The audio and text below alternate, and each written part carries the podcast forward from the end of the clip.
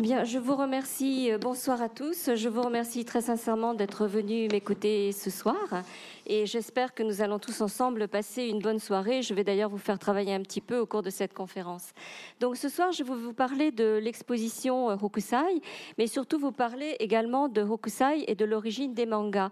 Je me permets de vous poser tout d'abord une question. Euh, quelles sont les personnes qui parmi vous n'ont pas encore vu l'exposition? Ah oui, voilà, très bien. Mais écoutez, je vous remercie infiniment. Donc, je remercie euh, tout d'abord Madame Grassi euh, de m'avoir euh, donc proposé de faire cette conférence ce soir parmi vous. je lui en suis très très reconnaissante, ainsi qu'à Madame Dallon, qui est le commissaire de cette exposition. Donc c'est une magnifique exposition qui va vous permettre, pour ceux qui ne l'ont pas encore vue, de découvrir vraiment euh, qui est Hokusai. Donc Hokusai, je pense que pour la plupart d'entre vous, c'est avant tout l'artiste de la grande vague.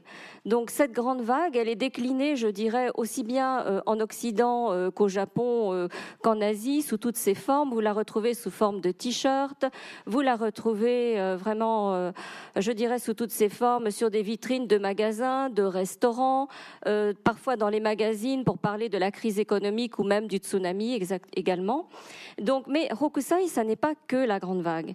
Hokusai, c'est un artiste au génie multiple qui a fait également de très très nombreuses peintures et également toutes sortes d'estampes dont je vais également vous parler ce soir. Donc, avant de parler de Hokusai, je vais très très brièvement vous parler de l'évolution de l'art japonais jusqu'à l'époque de Hokusai. Donc, avant d'en arriver euh, aux estampes japonaises, euh, bien avant cela, euh, au Japon, nous avons, venant d'Asie, venant de Chine, les rouleaux que l'on appelle en japonais emaki. Donc ces rouleaux au début donc servaient euh, pour euh, plutôt à des fins euh, religieuses, puis nous avons eu des rouleaux de toutes sortes. Donc avant cela, même avant les rouleaux, nous avons sur les murs de certains temples des caricatures qui sont considérées comme les prémices de l'animation et des mangas. Donc celle-ci date du 9e siècle et elle se trouvait sous les lattes du du temple de Horyuji. Donc première caricature, de là nous arrivons donc aux rouleaux enluminés, ces rouleaux qui sont des rouleaux extrêmement précieux et qui étaient réservés, euh, vu le prix qu'ils coûtaient bien sûr, à l'aristocratie ou donc aux religieux destinés donc en particulier au temple. Et vous avez celui-ci qui est probablement l'un des plus connus du Japon, qui est le rouleau des personnages des oiseaux et des animaux, rouleau du XIIe siècle. Et là vous pouvez constater que nous sommes presque arriver donc aux illustrations de Disney. Quand vous remarquez donc cette grenouille, euh, regardez bien donc de son, je dirais donc de sa bouche sort une sorte de phylactère, de bulle que l'on retrouve dans les mangas. Donc ces phylactères, on estime qu'on les trouve déjà au XIIe siècle dans les rouleaux. Le lapin est, est, quant à lui vraiment tout à fait euh, amusant, très dynamique. Et quand on pense que ceci est du XIIe siècle, vous voyez que je dirais que l'origine des mangas et de l'animation remonte bien à cette date. Donc maintenant, euh, après les rouleaux, euh, il y a eu toutes sortes de peintures, de kakemono, mais également euh, destinées donc à l'aristocratie, etc. Donc aux personnes qui avaient les moyens de s'en offrir. Et il fallut attendre l'époque d'Edo, c'est-à-dire 1603-1868, pour que, je dirais, l'art se démocratise. pourquoi? Tout simplement parce qu'à cette époque, les estampes japonaises vont faire leur apparition et vont être vendus euh, vraiment euh, très très bon marché et que tous les gens vont pouvoir alors en profiter. Donc ces estampes japonaises, je vais vous en parler en détail. Euh, contrairement à ce que l'on a souvent pensé en Occident, elles n'étaient pas du tout considérées comme du grand art, mais elles étaient utilisées donc à des fins pédagogiques. C'était l'équivalent des, médias que nous avons de nos jours, n'est-ce pas? Elles remplaçaient les journaux ou les magazines. nous allons en parler tout à l'heure en détail et euh, elles étaient aussi euh, utilisées à des fins ludiques, euh, ce que nous allons voir également avec Hokusai. Donc pour les personnes qui n'ont pas encore vu cette exposition, je me permets juste de vous dire que donc je l'ai visitée hier puisque j'arrive du Japon, je n'ai pas eu l'occasion de la, découvrir avant et à ma grande surprise et, et vraiment j'avoue que j'étais absolument enchantée. Non seulement c'est une exposition extrêmement riche au niveau des peintures, il y a beaucoup d'œuvres assez rares et il y a également des surimono. Alors ce que l'on appelle les surimono, ce sont des estampes, mais qui n'étaient pas destinées à la vente. Elles étaient euh, commandées euh, pour des occasions particulières, par exemple pour le Nouvel An, pour un déménagement, pour un changement de travail. Et donc il s'agissait de commandes particulières. Euh, ces estampes étaient créées sur des papiers extrêmement épais, des papiers de très très grande qualité, avec des pigments également très luxueux comme de la poudre d'or et d'argent. Et hier, j'ai été très heureuse de constater que parmi tous les surimono, vous en avez de magnifiques en haut, dans la salle du haut, juste derrière la grande vague. Vous regarderez lorsque vous serez juste face à la grande vague, derrière vous, dans la vitrine de droite, vous avez des surimono qui sont mis à plat dans une vitrine. Or, pour admirer des surimono, il ne faut pas oublier qu'à l'époque d'Edo, les estampes se tenaient entre les mains et donc euh, qu'on pouvait en admirer, vous voyez, les gaufrages ou bien, euh, par exemple, l'éclat de la poudre d'or et d'argent.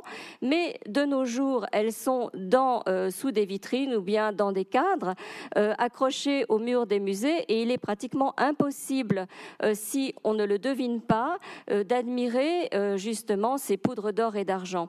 Donc si vous avez l'occasion de revoir cette exposition ou de la découvrir, je me permets de vous conseiller simplement de vous mettre juste au-dessus de la vitrine et de vous approcher très très près et de regarder, d'incliner votre visage. Et là, vous verrez que les soulimonos qui sont présentés dans l'exposition sont d'une qualité exceptionnelle. Vous allez voir les, miroitements, je dirais, de, l'or et de l'argent. Et ce sont vraiment des œuvres qu'il ne faut absolument pas manquer. Donc, dans cette exposition, vous avez des soulimonos de ce genre et également toutes sortes de peintures. Il ne faut pas oublier que les peintres de l'estampe japonaise sont avant tout des artistes et des peintres. Donc, en dehors des peintures, ils avaient de, très nombreuses commandes également pour les estampes, estampes que je vais maintenant vous présenter. Alors, l'estampe, comme les mangas, je dirais que c'est un travail d'équipe.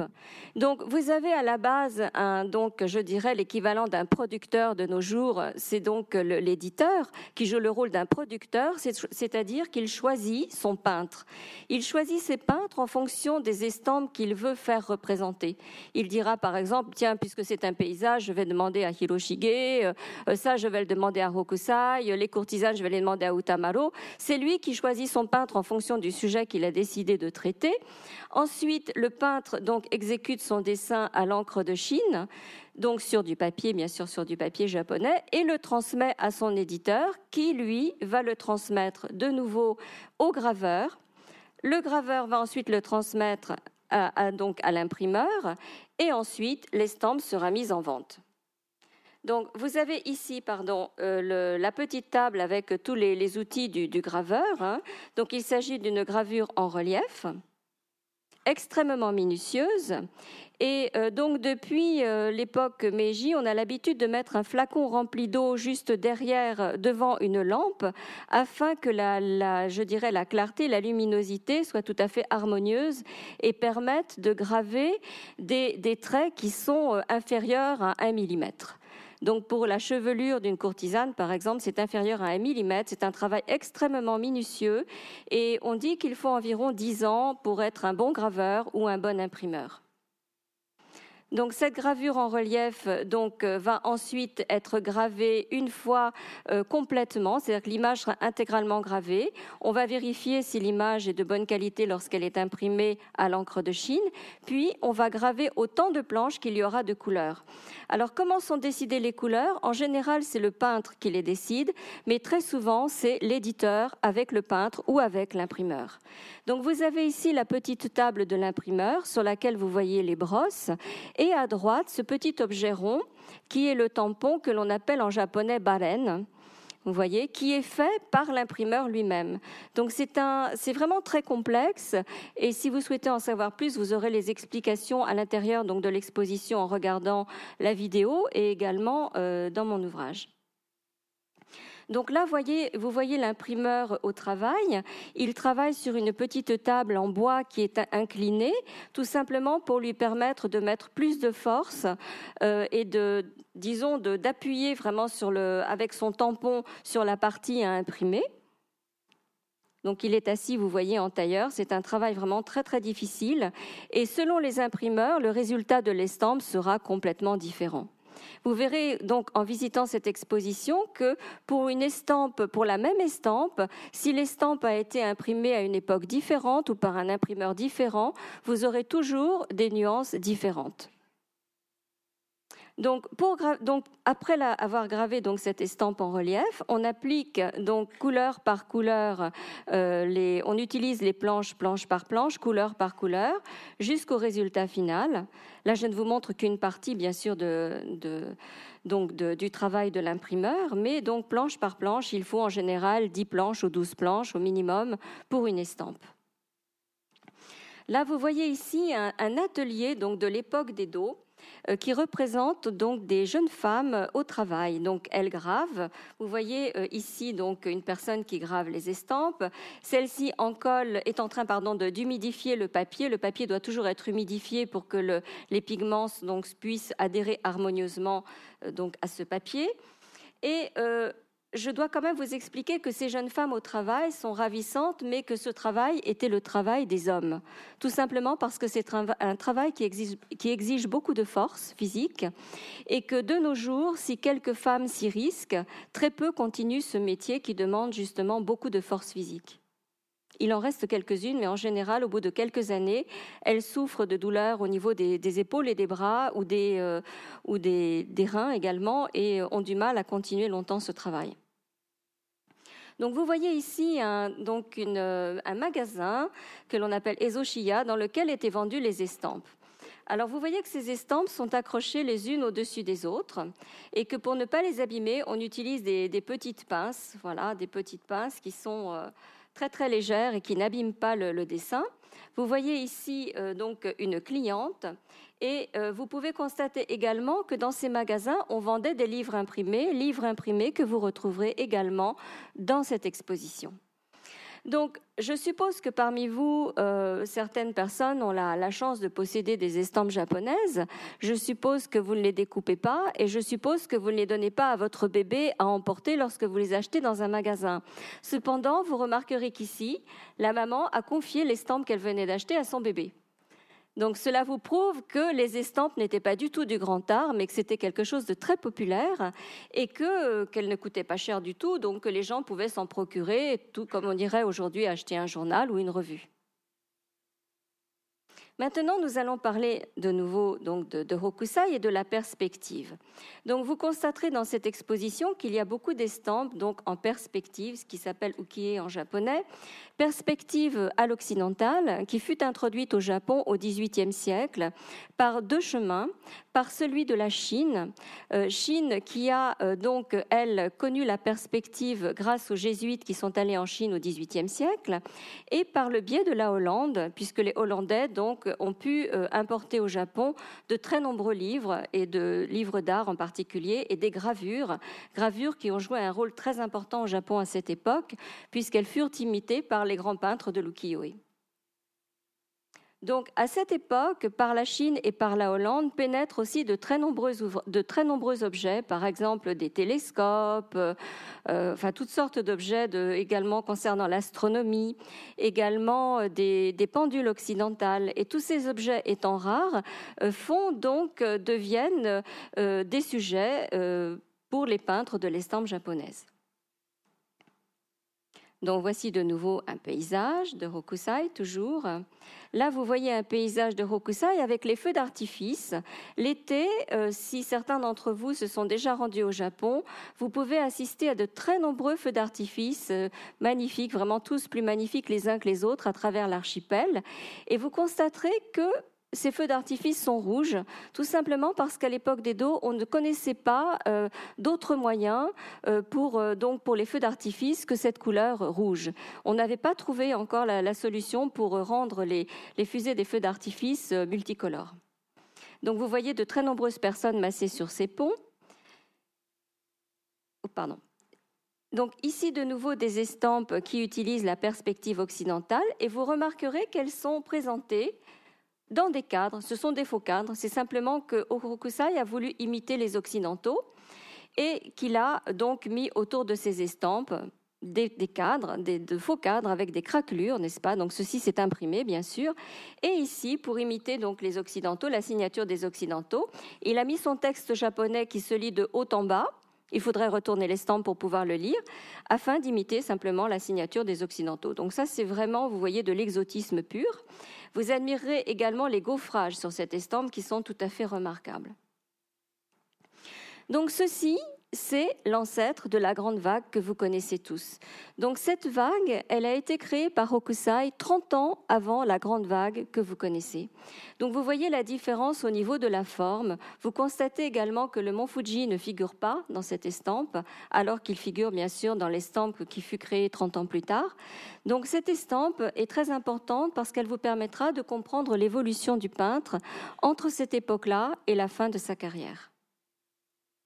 Donc celle-ci est également très connue. C'est une estampe donc qui utilise de nouveau la perspective occidentale avec, comme je vous le disais, ce cadre donc qui est, euh, c'est, simplement imprimé, n'est-ce pas? Ça représente un, cadre. Et puis la signature, enfin ce qui représente la signature à l'occidental, mais qui n'est pas en fait une signature, qui est un titre. Et puis les ombres portées. Alors on a toujours dit dans de très très nombreux écrits que les Japonais ne connaissaient absolument pas la perspective, qu'ils ne connaissaient pas les ombres portées, mais c'est complètement faux. C'est simplement parce qu'ils n'avaient pas besoin de l'utiliser.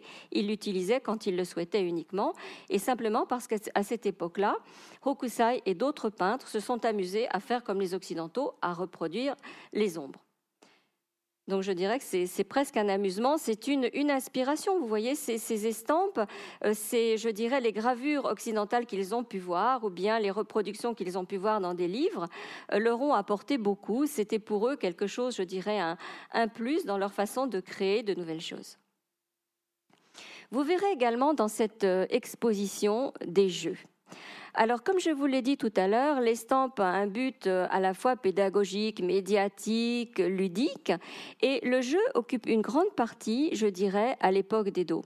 Donc, à l'époque d'Edo, je reviens euh, un tout petit peu sur l'histoire du Japon, c'est vraiment l'époque où la classe marchande s'est enrichie, c'est l'époque où cette classe marchande a eu envie de profiter elle aussi de la vie, de profiter des théâtres, de profiter des, des maisons de thé, etc. Donc, c'est là que le kabuki va se développer, atteindre son apogée. C'est là que les gens vont aller admirer des animaux euh, qui viennent de pays lointains, qu'ils vont aller visiter des foires, etc. Euh, c'est là qu'ils vont aller aussi voir des, spectacles de marionnettes. Et en ce qui concerne les jeux, il y, a, il y a eu aussi beaucoup de jeux créés par les peintres de l'estampe japonaise. Donc, vous voyez également de très nombreuses estampes représentant les enfants.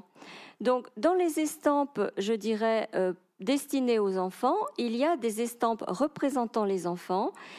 Par exemple, ici, des jeux ou la, fête des enfants, par exemple, à droite, avec cette grosse carpe, symbole de la, virilité et de, la force, n'est-ce pas?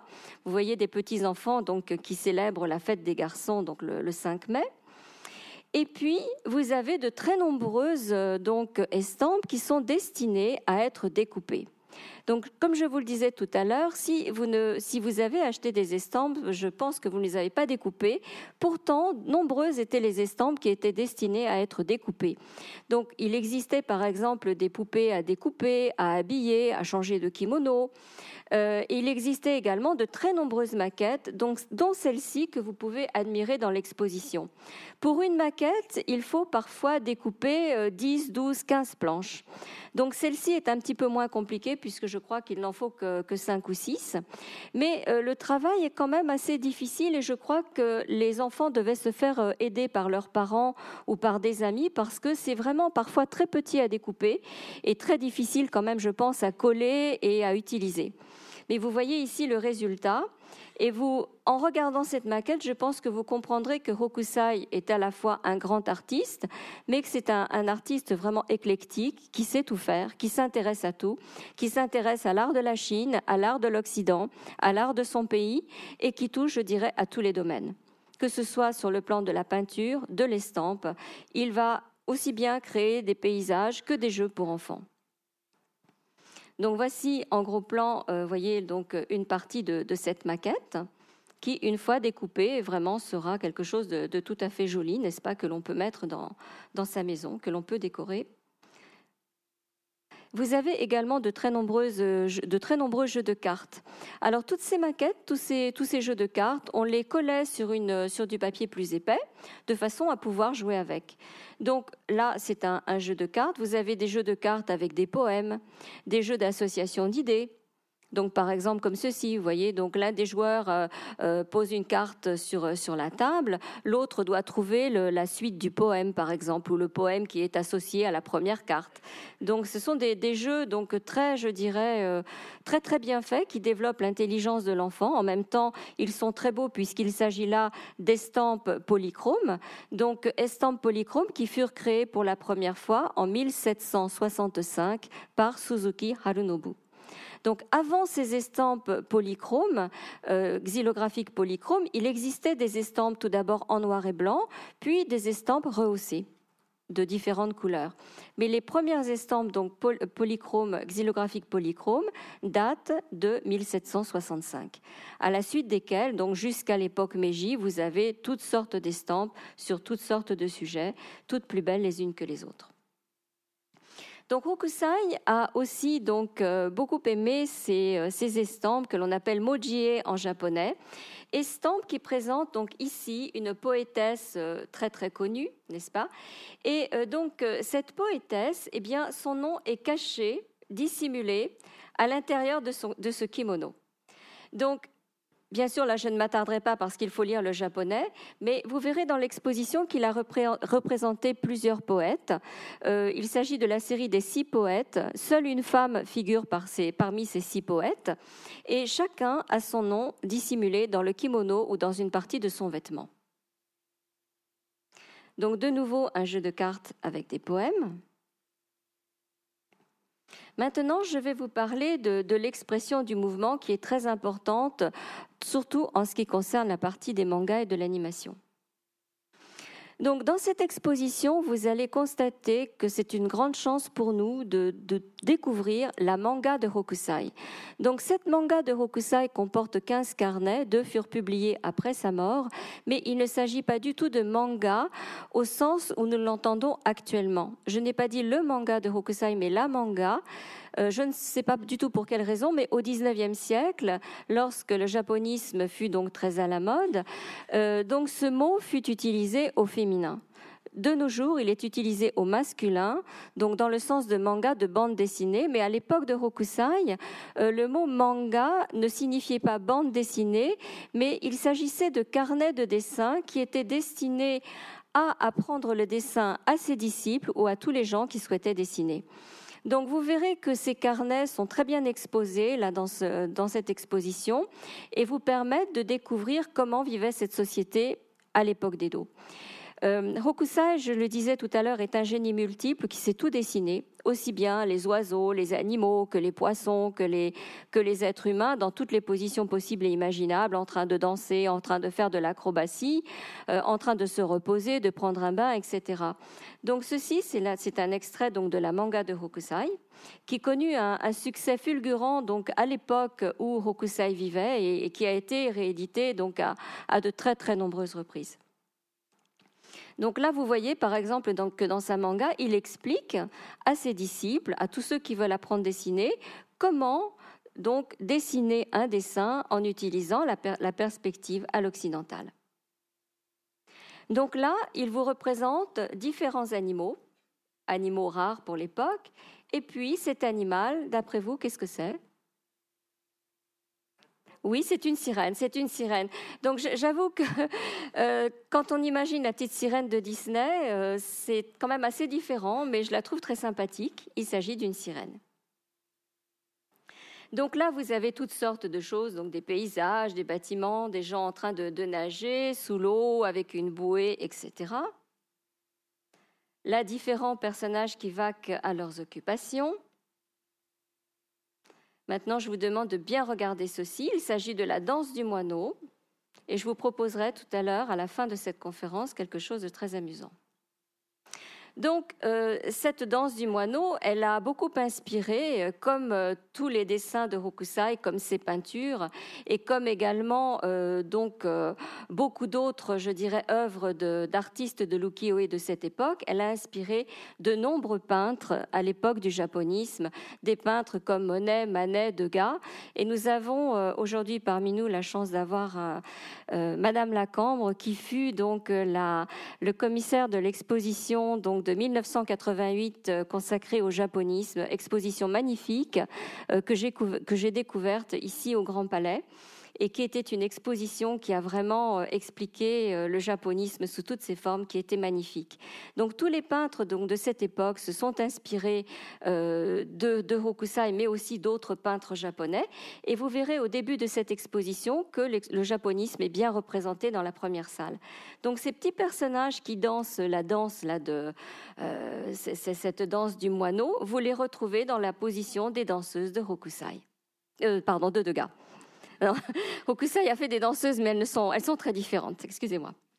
Voilà, donc vous retrouvez ces petits euh, personnages qui dansent euh, en perspective, cette fois sur un kakemono. Maintenant, vous retrouvez les petits personnages sous l'eau, en gros plan, ou avec une bouée. Là, les personnages qui apprennent à combattre. Là, donc, différentes, euh, choses, en particulier des armes, etc. Et puis, je vous demande de bien regarder euh, cet ensemble parce qu'après, je vais vous poser une question. Donc, vous avez aussi ici donc le fantastique qui est très bien représenté également dans cette exposition. Le fantastique qui occupe une place, je dirais, très très importante, aussi bien dans la littérature que dans l'art du Japon. Donc, vous avez ici les longs coups, n'est-ce pas, euh, les longs coups euh, qui peuvent s'allonger euh, autant qu'ils le désirent. Alors très souvent, ces longs coups sont redoutables, euh, surtout lorsqu'il s'agit d'une femme. Elle est très souvent à la recherche de son mari qui est en train de la tromper. Donc ça peut être très très dangereux. Voilà, il représente également donc la faune, la flore, toutes sortes de choses, des personnages comme je vous l'ai dit tout à l'heure qui font des acrobaties. Et puis aussi euh, des personnages qui sont en train de lutter, ce sont des lutteurs de sumo. Donc euh, le sumo qui est toujours euh, un sport très très apprécié au Japon. Donc je vous montre ces deux-là en gros plan afin de vous montrer que Gauguin, ce fut également très bien expliqué dans l'exposition du japonisme en 88 et repris à de nombreuses, ensuite de nombreuses fois à la suite de cette exposition. Gauguin qui s'en inspira pour cette œuvre. Voilà, nous retrouvons maintenant les petits personnages grimaçants. Je vous demande de, bien, bien, bien les regarder. Nous retrouvons les monstres en bas à gauche. Les voici de nouveau en gros plan. Et maintenant, je vous fais travailler. Donc, ce dessin, c'est un dessin d'un peintre contemporain. Euh, c'est une œuvre de 1988 de Maekawa Shinsuke. Et regardez bien, j'ai trouvé que c'était une œuvre formidable parce qu'elle représente à elle seule toute l'histoire du Japon, toute l'histoire de l'art japonais, de ses origines jusqu'à l'animation japonaise. Donc je vous demande de retrouver quelques personnages que je vous ai montrés. Est-ce que certains d'entre vous peuvent m'en indiquer? D'après vous, où sont-ils? En haut, à quel endroit? Oui, oui, oui, oui. Voilà, très bien. Donc en haut à droite, vous voyez ici la grenouille et le lapin. Ici, qu'est-ce que vous voyez ici? La caricature qui a été reprise dans un manga contemporain. Et où se trouve Hokusai? Voilà, absolument, merci beaucoup. Voilà, vous retrouvez les personnages de Hokusai ici. Et également ici. Mais ça, cela, je ne sais pas si je vous les ai montrés. Mais voyez, il vous les a mis dans une petite maison. Donc c'est une œuvre tout à fait exceptionnelle que l'on a rarement l'habitude, malheureusement, de pouvoir admirer. Et là, je vous montre en gros plan le rouleau de tout à l'heure, l'extrait du rouleau et la caricature. Voilà, donc vous voyez que c'est très amusant de voir que les peintres contemporains, aussi bien les mangaka, qui ont beaucoup de succès actuellement, que les maîtres de l'animation japonaise, reconnaissent tous, reconnaissent tous avoir été un jour ou l'autre influencés par les grands peintres japonais et en particulier par Hokusai. Maintenant, nous allons parler du surnaturel, comme je vous l'ai dit, très bien représenté dans cette exposition. Vous allez pouvoir voir ceci, qui est euh, malheureusement le spectre d'une femme trompée par son mari, empoisonnée par la maîtresse de celle-ci, et qui, voulant se venger, s'est malheureusement euh, blessée et, et en est morte. Donc elle revient sous forme de spectre et hante chaque nuit son mari et sa maîtresse. C'est une vengeance terriblement cruelle mais une vengeance très efficace. Voilà. Donc celui-ci, eh bien, c'est également, euh, je dirais, presque la même chose, puisque lui a été trahi euh, par sa femme. Et là, il est en train de se venger et de pénétrer dans la chambre de son, de son ex-épouse et de son amant. Et regardez, il est en train de soulever la moustiquaire. Que va-t-il se passer après? Hokusai ne nous l'a pas appris. Voilà, là vous avez une ogresse image terrible, qui tient dans sa main la tête d'un bébé.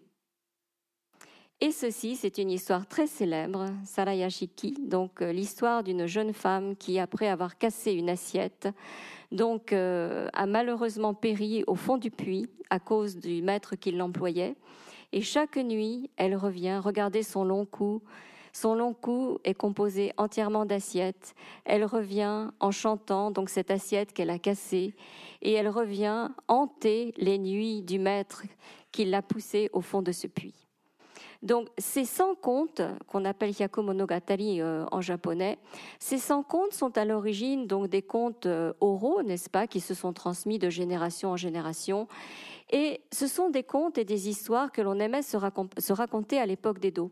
Donc les gens se réunissaient dans une salle, on réunissait 100 personnes, chacune ayant une bougie allumée à la main.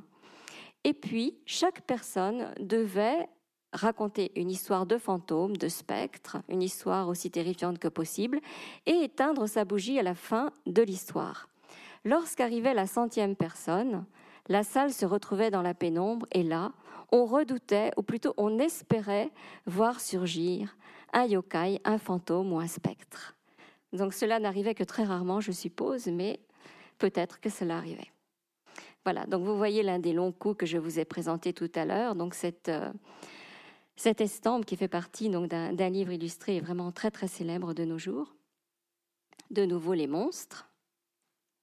Et maintenant, nous allons aborder la caricature qui fait partie également des prémices des mangas et de l'animation.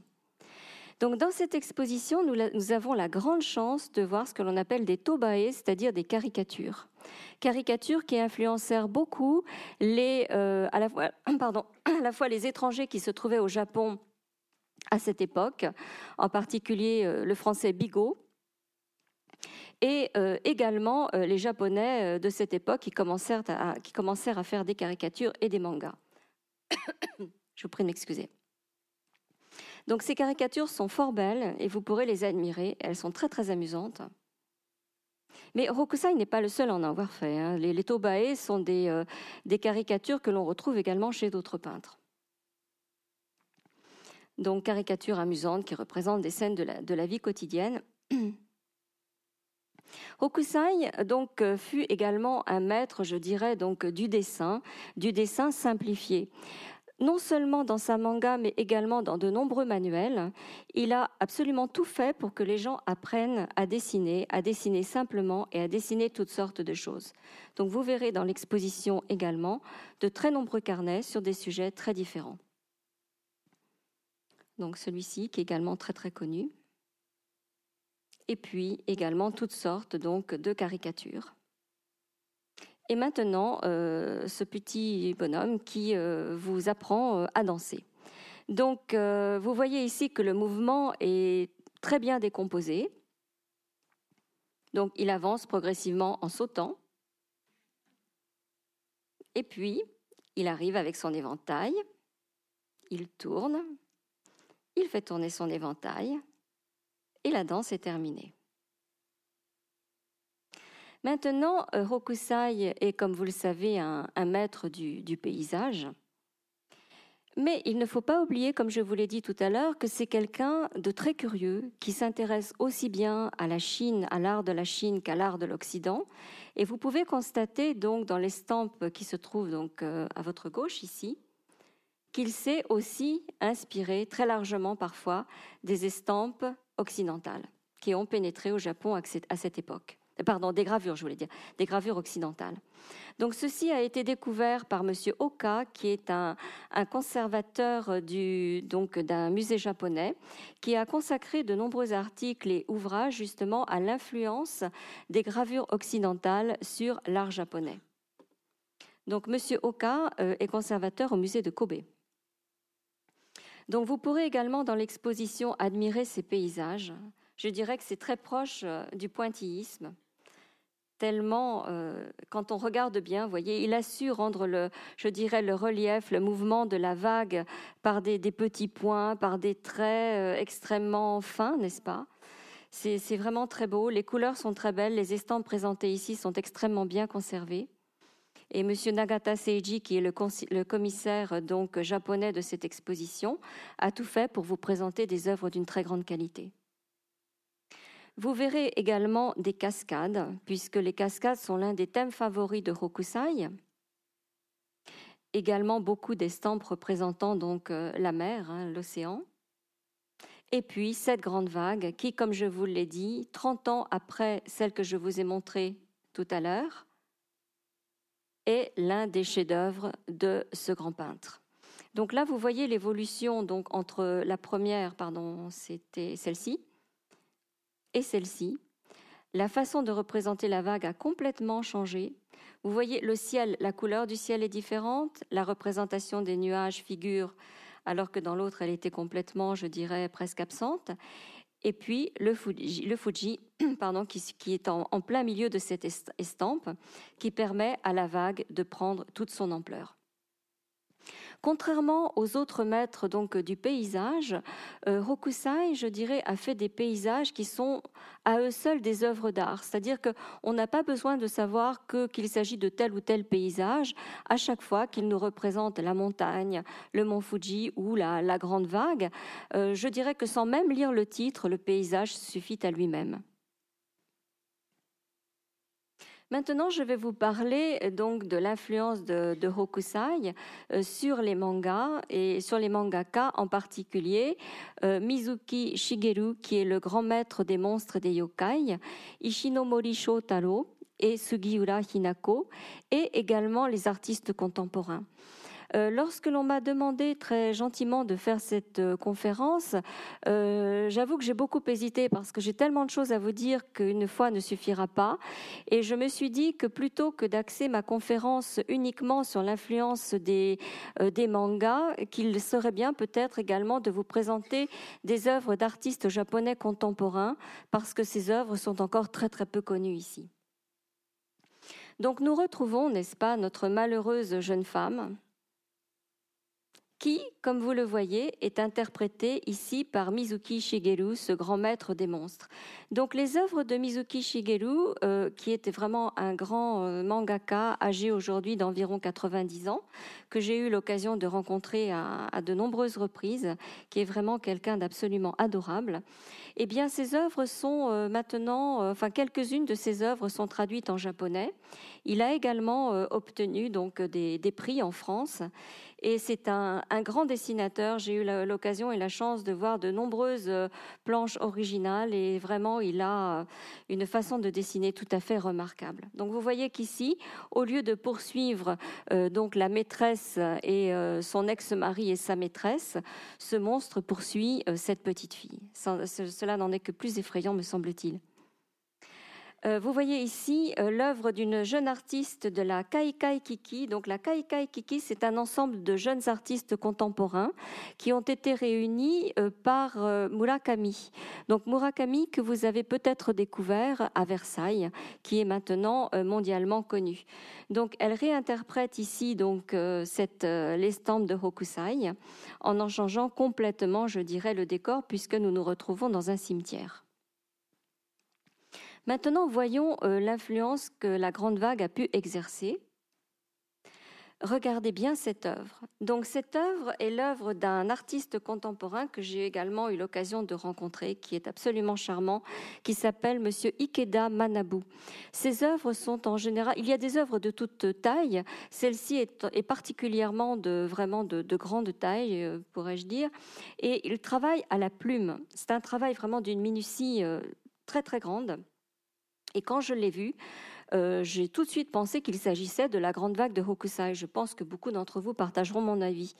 Eh bien, non, m'a-t-il dit, pas du tout. Il m'a dit, quand j'ai commencé cette œuvre, cela n'avait pas du tout la forme d'une vague. J'imaginais des choses en train, donc, de, euh, je dirais, de, de, se dilater, de tomber, et qui ensuite allaient remonter sous une autre forme. Et là, je me suis aperçu, m'a-t-il dit, en dessinant, qu'il s'agissait d'une vague. Quand cette vague a été terminée, je me suis dit que l'œuvre était déséquilibrée puisque au début, seule existait cette partie-là. Et il m'a dit, voilà, j'ai décidé d'ajouter un autre élément afin de rééquilibrer ce tableau. Et j'ai ajouté cette vague, ce qui donne un paysage complètement, euh, je dirais, euh, impossible, puisque vous avez une vague dans les, dans les deux sens qui ne peut pas exister. Mais lorsqu'on le voit, je dirais que cela fait tout à fait penser à l'œuvre de Hokusai. Et je dirais que cette influence, à mon avis, est tout à fait inconsciente. Il en est lui-même, il me l'a dit, il me l'a dit, mais c'est vrai qu'après, je me suis dit moi-même qu'effectivement, j'avais dû être influencée sans m'en rendre compte par l'œuvre de cet artiste.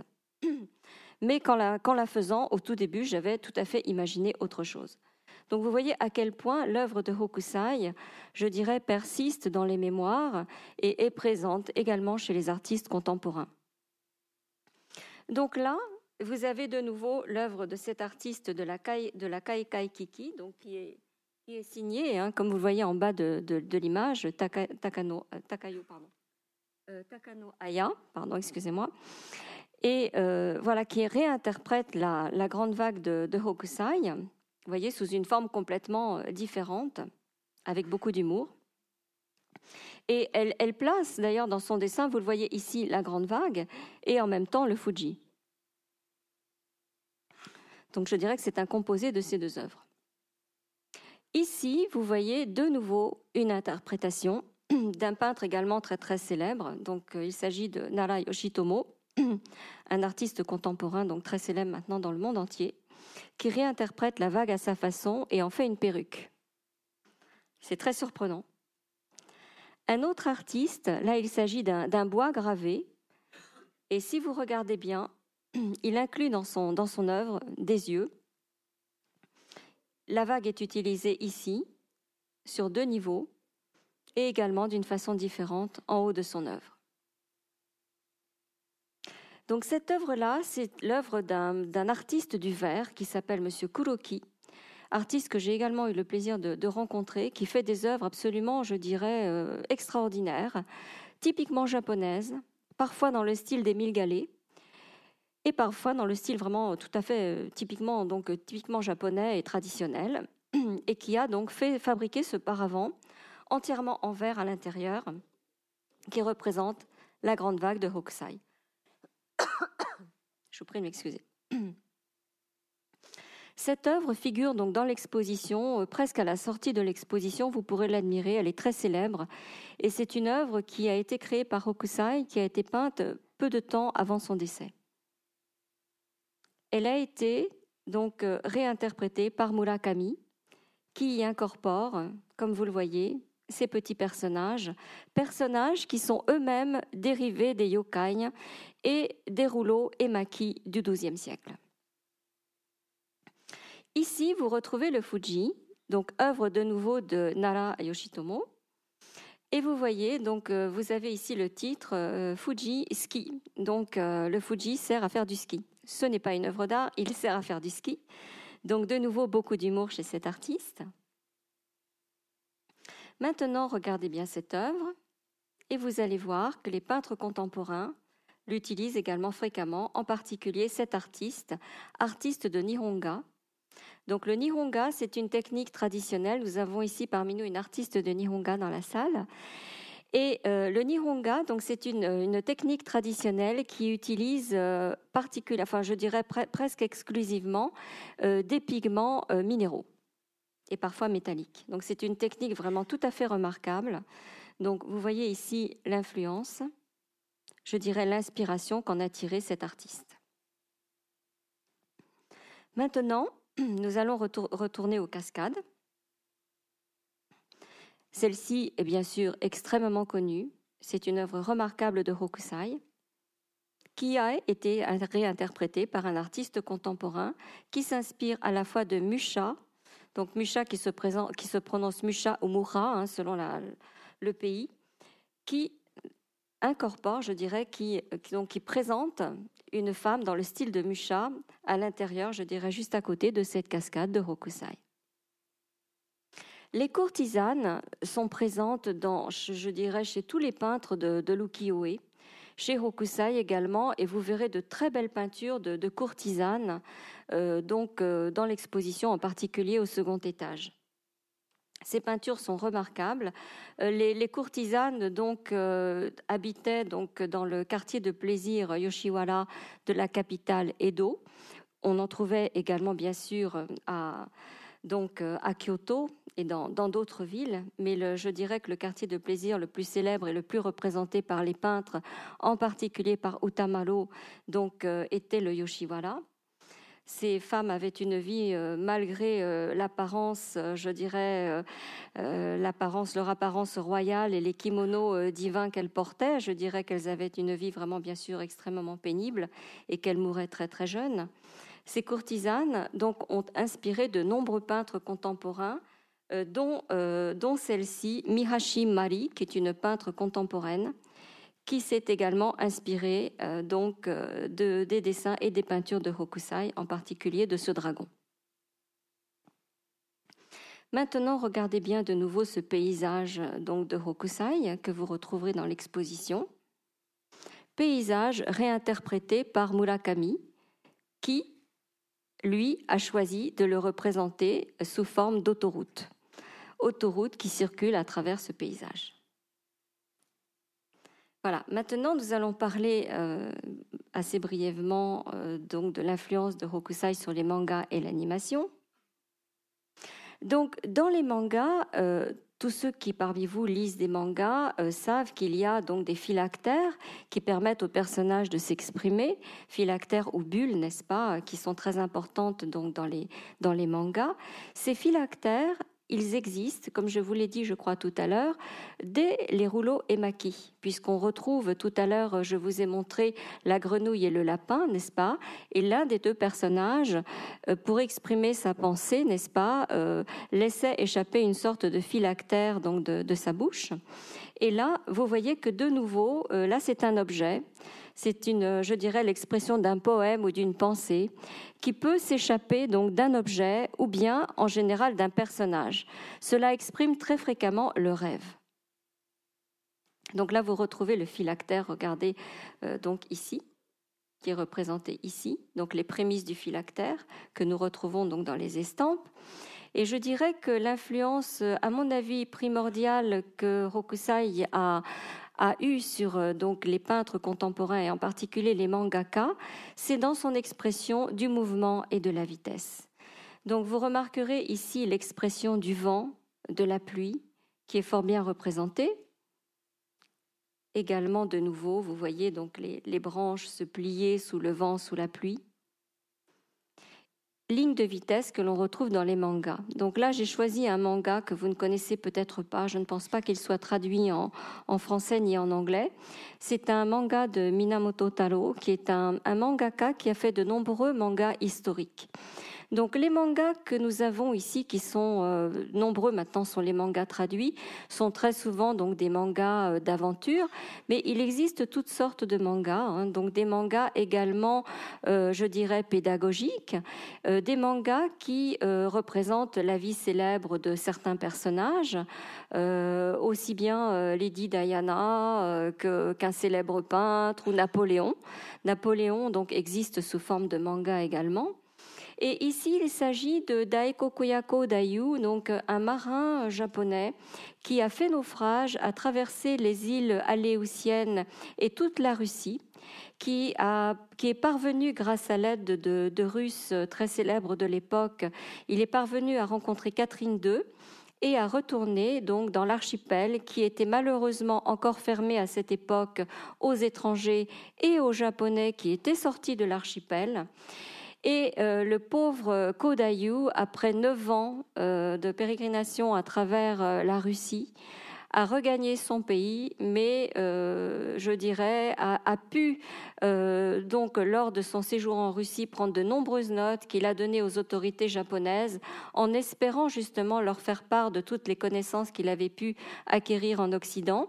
Mais malheureusement pour lui, euh, il dut euh, habiter dans un endroit très précis et il n'eut pas eu, il, n'eut même pas l'occasion de rencontrer ses proches, ses amis, etc. Donc vous voyez, ce fut une époque extrêmement difficile.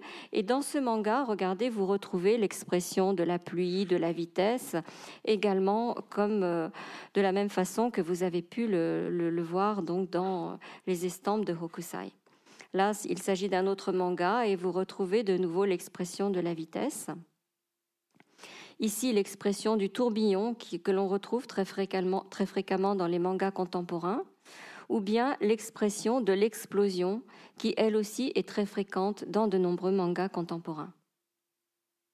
Donc là, de nouveau, l'expression du mouvement. Toutes ces, photos sont prises, euh, je dirais, à 90% du catalogue de l'exposition, donc vous allez pouvoir les retrouver ensuite. Ligne de vitesse, ligne courbe, de nouveau euh, l'explosion ou bien euh, l'image, je dirais, de la, lumière, hein, de l'explosion de la lumière également image que vous retrouvez donc dans l'animation, par exemple ici, donc dans cette image de Pletikyo, qui est un, dessin animé japonais qui connaît un grand succès actuellement. C'est un petit peu euh, pour ceux, je dirais, de la génération des 25-30 euh, ans, un petit peu l'équivalent de Sailor Moon, si certains d'entre vous connaissent, avec beaucoup de magie, beaucoup d'action. Maintenant, je vais vous parler donc des mangas, euh, des mangaka, pardon. Les mangaka, donc, ce sont ceux qui euh, écrivent des mangas, hein, donc des dessinateurs de mangas, euh, de deux mangaka en particulier qui ont consacré une œuvre entièrement à Hokusai. Donc celle-ci est d'un mangaka qui fut très célèbre, qui est décédé malheureusement, qui s'appelle Ishinomori Shotaro. Son nom est un peu compliqué, Ishinomori. Et euh, il a consacré euh, donc tout un livre euh, sur donc à la vie de Hokusai. Donc il s'agit vraiment d'une biographie. Et donc ceci c'est la couverture. Hein. je l'ai prise exprès pour que vous voyez la façon dont il avait représenté.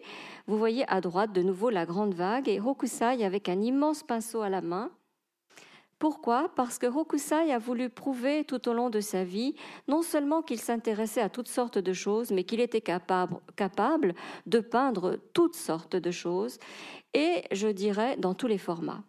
Donc à deux reprises, il a peint euh, donc des darumas, donc ils sont absolument gigantesques. Donc vous voyez ici le peintre et son pinceau gigantesque.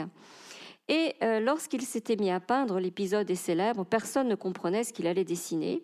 Et à la fin, donc en prenant, je dirais, un peu de hauteur, tous les gens se sont rendus compte qu'il s'agissait véritablement d'une œuvre d'art, bien sûr qui n'a pas duré très longtemps puisqu'il s'agissait d'une œuvre peinte à l'extérieur. Il a représenté de la même façon un cheval gigantesque. Donc vous le voyez ici assis à côté de son œuvre gigantesque.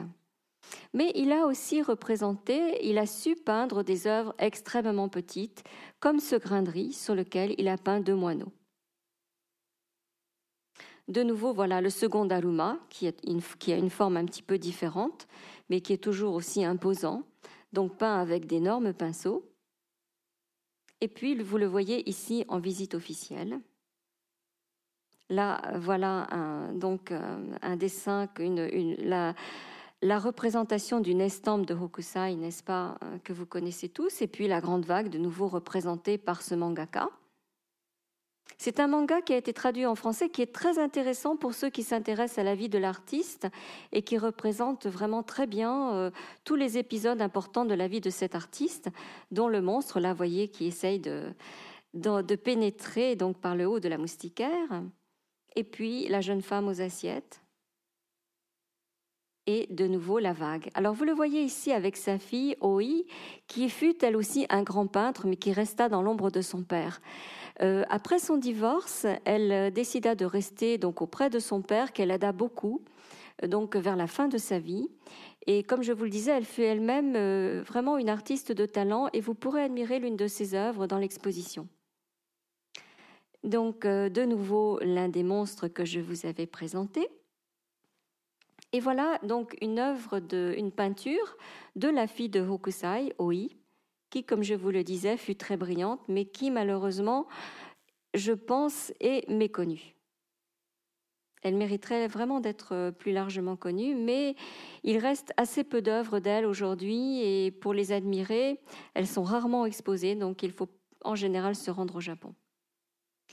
Une autre mangaka, une femme cette fois, a donc consacré un, ouvrage en deux volumes sur la vie de Hokusai et en particulier de sa fille. Il s'agit de la, regrettée Sugiura Hinako. Donc j'ai obtenu de ses descendants euh, l'autorisation de vous montrer les quelques images qui suivent. Et euh, au printemps prochain, au Japon, devrait sortir un magnifique dessin animé consacré, euh, donc tiré donc de ce manga et euh, qui se devrait, je pense, ensuite être diffusé en France, je l'espère à l'automne ou au printemps de l'année suivante. J'ai pu en voir quelques extraits au Japon. Il s'agit d'un donc d'un dessin animé qui sera euh, donc qui est créé par la production très connue qui s'appelle Aiji, que certains d'entre vous doivent très très bien connaître. Ce sera un dessin animé de très très grande qualité. Voilà donc un extrait de ce manga de Sugiura Hinako qui représente donc toute la vie de Oi, la fille de Hokusai, et qui représente donc en particulier la vie, euh, les années qu'elle passa auprès de son père. Donc vous voyez qu'à droite, le dessin est vraiment un dessin de manga. À gauche, il s'agit d'une tête de chapitre. Elle s'efforce de vraiment, de, je dirais, de reprendre les estampes dans un style assez artistique. Donc vous retrouvez à gauche l'estampe que je vous avais présentée tout à l'heure de Hokusai, les deux euh, très belles jeunes femmes avec la longue vue, qu'elle a reprise pour une tête de chapitre. Et elle reprend à son tour donc les deux Daruma et le cheval gigantesque peint par Hokusai. Elle reprend également cet épisode de grain de riz qui est resté fort célèbre. Et également l'épisode des monstres, puisque vous voyez en haut à droite, donc l'ogresse, n'est-ce pas, avec son bébé, la tête du bébé dans la main.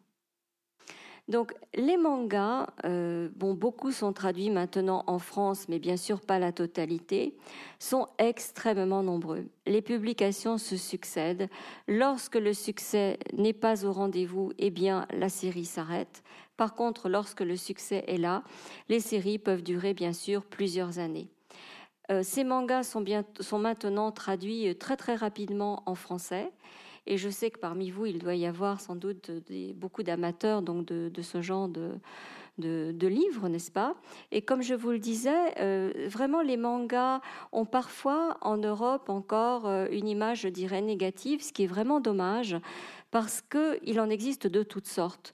Donc il suffit de, bien les choisir, mais je pense qu'ils peuvent permettre aux enfants, aux adolescents et même aux adultes d'apprendre beaucoup de choses. Donc c'est vraiment, je pense, euh, les livres sont importants, les romans sont importants, mais si vos enfants souhaitent lire des mangas, je pense qu'il faut les encourager parce que parmi ceux-ci, comme je vous le disais, il existe aussi vraiment des mangas de très très grande qualité.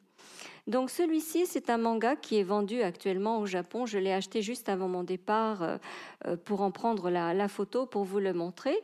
Donc il s'agit d'un manga consacré au, surnaturel et aux monstres. Et vous pouvez constater que dès la première page, vous retrouvez les rouleaux enluminés, ce qui vous prouve que les mangaka contemporains non seulement s'inspirent aussi des rouleaux et maquis, mais s'inspire également toujours des estampes japonaises. Alors je ne dis pas que les mangas actuels sont entièrement dérivés de l'art japonais. Non, bien sûr, après la guerre, les mangas se sont largement inspirés des comics américains et également de d'autres formes de bandes dessinées européennes, etc., surtout de nos jours, en particulier avec certains mangaka qui sont très proches de la BD, je dirais, euh, euh, de la BD euh, française, belge, etc. Mais l'influence donc de l'art japonais traditionnel persiste de nos jours également. Donc je vous ai montré tout à l'heure cette danse du moineau, et comme les fêtes approchent et que je tiens à ce que vous puissiez la danser à Noël, je vais vous la, présenter en vous demandant de surtout de, de bien regarder afin de pouvoir la danser à votre tour euh, pendant les fêtes de fin d'année. Donc le document que je vous présente m'a été prêté euh, tout à fait exceptionnellement pour euh, cette conférence par la société Toppan, qui est une, très très grande imprimerie japonaise et euh, euh, le document que je vous présente a été fait d'après l'un des exemplaires de la manga de Monsieur Uragami. Donc Monsieur Uragami est le collectionneur numéro un au monde de la manga de Hokusai. Il possède un très beau musée d'estampes, euh, le musée Uragami qui se trouve au Japon. Et également, il est le premier collectionneur de euh, la manga de Hokusai au Japon. Je l'ai rencontré ben, juste avant mon départ. Euh, donc, euh, on m'avait dit qu'il en possédait, il m'avait dit qu'il en possédait plus de 1500 exemplaires. Et là, il m'a dit oh non, non, non, ma collection s'est encore largement améliorée ces derniers temps. J'en ai acheté de nouveaux exemplaires. Donc là, je suppose qu'il doit approcher des 1550, 1600 exemplaires. Complet, bien sûr, de la manga de Hokusai. Donc, oh, pardon, je, voulais euh, vous montrer le document. Donc voilà, vous allez voir ce petit document qui vous présente la manga.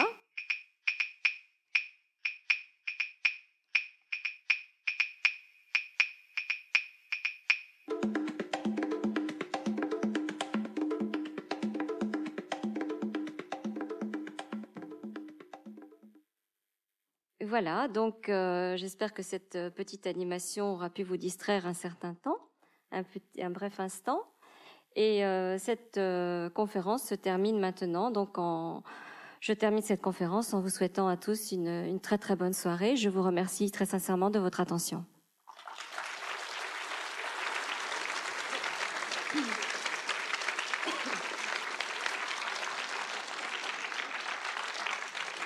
Merci beaucoup.